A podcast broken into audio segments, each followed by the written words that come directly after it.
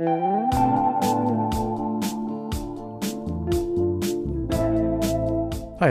I'm Gregg LeFevre, and this is The Compulsive Storyteller, a series of short personal stories where we explore the idea that truth can be stranger than fiction.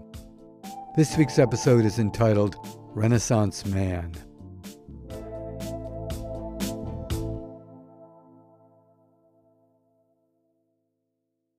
Just a note this story is about events that transpired during the construction of the Renaissance Hotel in Times Square in 1992 and in no way references or reflects the current owners, staff, management, or anyone else affiliated with the hotel since that time. Renaissance Man I've been contacted by a high-end interior design firm called Romano and Associates with an offer to do a series of atlas-like muscle men in an art deco style that will appear to be holding up the ceiling of the lobby of the Renaissance Hotel in Times Square. I'm an odd choice for the job because I rarely do freestanding figurative sculptures, but I'm so broke that I reluctantly agree to do a proposal for the project. When my proposal is accepted and they send me a big fat check, I try to get into the spirit of things. Shifting into problem solving mode, I start visiting bodybuilding gyms to find a very tall weightlifter so that I can simply take a mold from his body and circumvent the whole process of carving an original clay figure. Great idea, but to paraphrase H.L. Mencken, for every problem there's a solution simple, elegant, and wrong. There are no tall muscle men to be found. Most of them are medium height or smaller, and I suspect that building their body is a way of compensating for some of their feelings of inadequacy. At 6'2, Arnold Schwarzenegger was an exception to the rule. So work begins in earnest in a new direction, with my hiring a medium sized muscle man to pose kneeling atop a six foot tall pedestal with his arms raised as if he were holding up the ceiling of the lobby. In reality, he's holding up a flat, lightweight foam core semicircle. After taking photographs from every possible angle, I'm now ready to visit local art schools, looking for an eager young student who works in clay and is an excellent figurative sculptor.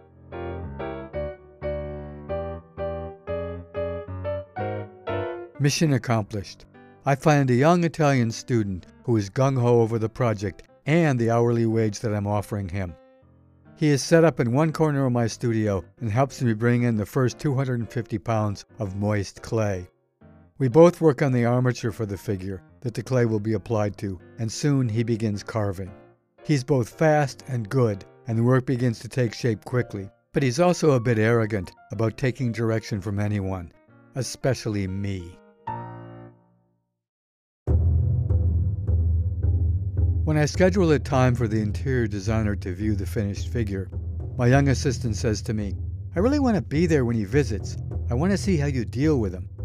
I respond, As far as Romano is concerned, I'm doing the carving, and I want to keep it that way.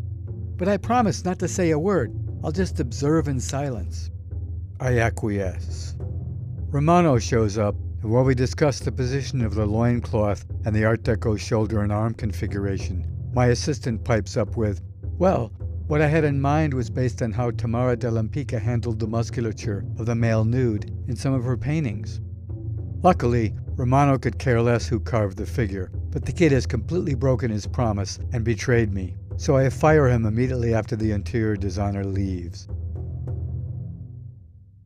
The molds of the clay figure will now be made by another eager young artist, hopefully one who is true to their word. After the usual travails, my mold is finally ready for casting, and I head out for a mannequin factory north of Boston. The smell of polyester resin is overwhelming and nauseating upon entering, but the cavernous space is fascinating visually. In one section, there are the usual featureless female nude mannequins standing on tiptoes, missing their nipples and genitals. Nearby, there's what appears to be a mob of nude Santas, also sans genitalia. Reindeer, giraffes, lions, dinosaurs, and horses gather here and there, making for a veritable Noah's Ark. My four identical deco muscle men look out of place, but the artisans do a masterful job casting and painting the figures. The first coat of very reflective silver paint looks painfully tacky, but after a wash of thinned black paint, which is artfully wiped away from the high spots and into the crevices, the pieces look great. I'm surprised to find myself actually proud of them.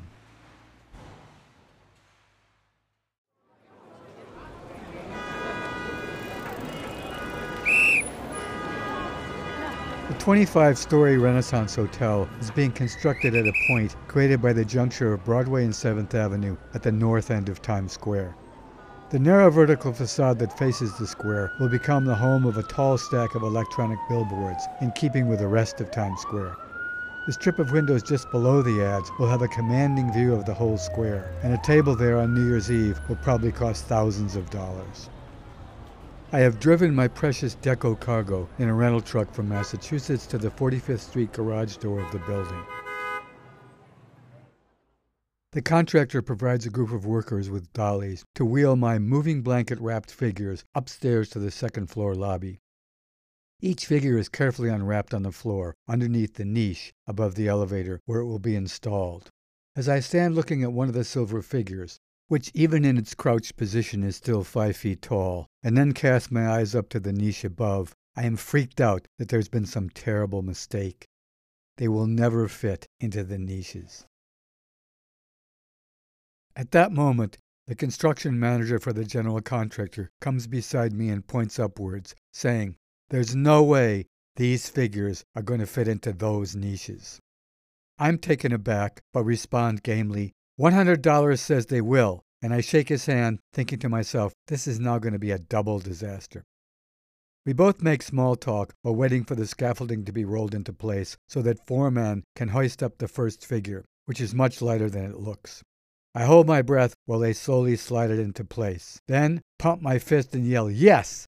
because there's a quarter inch to spare at the top. The construction manager turns and walks away, and I call out, Hey, how about my money? He exits the lobby, and next time I see him, he has no memory whatsoever of our bet.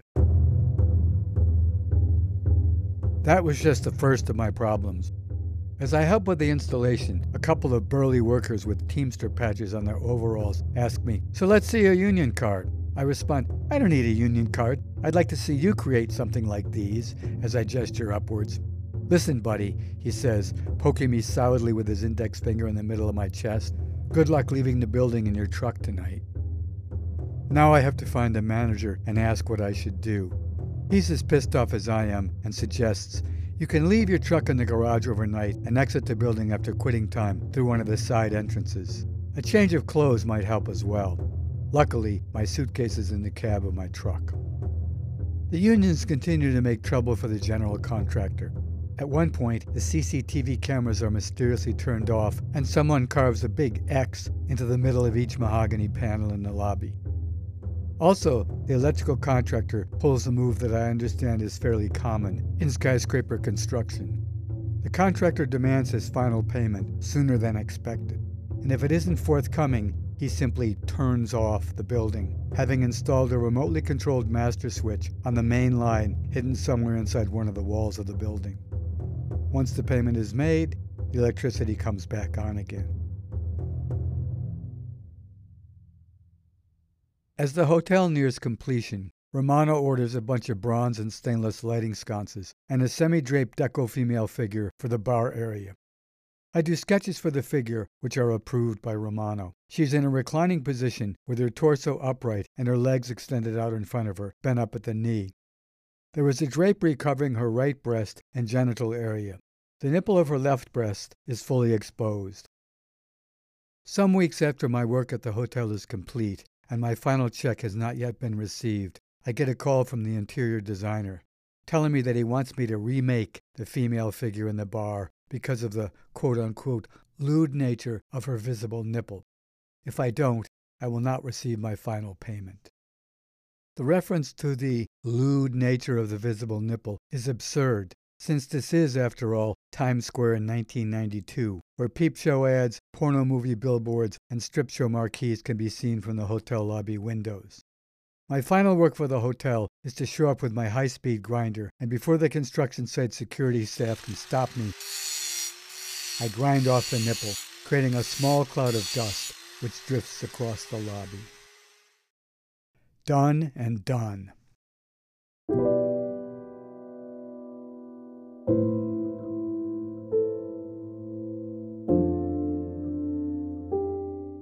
Epilogue The Greek philosopher Heraclitus is credited with the idea that the only constant in life is change. In the early 2000s, I receive a call from someone claiming to be calling from a new interior designer employed by the Renaissance Hotel. He's renovating the lobby interior and wants me to buy back the male and female figures.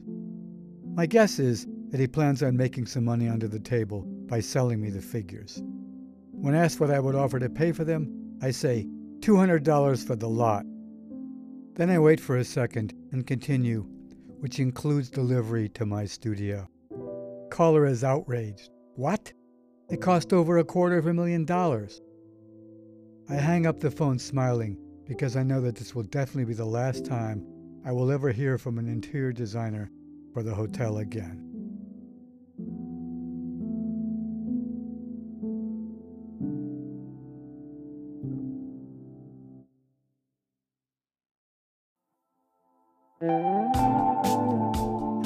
Ready to tell your own story on The Compulsive Storyteller? We're launching a new segment of guest storytelling, and we want to hear your stories. Email a voice recording to hello at thecompulsivestoryteller.com. I'll play selected stories on upcoming episodes. Try to be as clear as possible in your recording, and we reserve the right to lightly edit them for length and clarity. Leave your name or contact information in your voicemail or email, and let us know if you'd like the story to be anonymous. I can't wait to hear from you. The Compulsive Storyteller is now co-produced by Gregg LeFevre and Fadia Montserrat, who's also arranged the music and created the special effects. Emily Ramon does design, research, editing, and marketing. Peter Kokoma has made our theme music and for many seasons co-produced the show with me. If you enjoyed this week's episode, let us know. You can find us on Instagram and Facebook at The Compulsive Storyteller, and we'd love to hear from you. This podcast is independently produced, so we really appreciate all your help and support. Share the show with your friends, subscribe on Apple, Spotify, or wherever you get your podcasts, and please leave a review. You can also check out our website, thecompulsivestoryteller.com, for more information. Thanks for listening, and if you didn't like this one, the next one will be another story.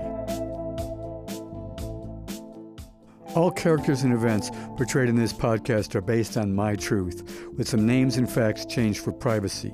The conversations and dialogues are based on my best memory, but are not word for word recreations.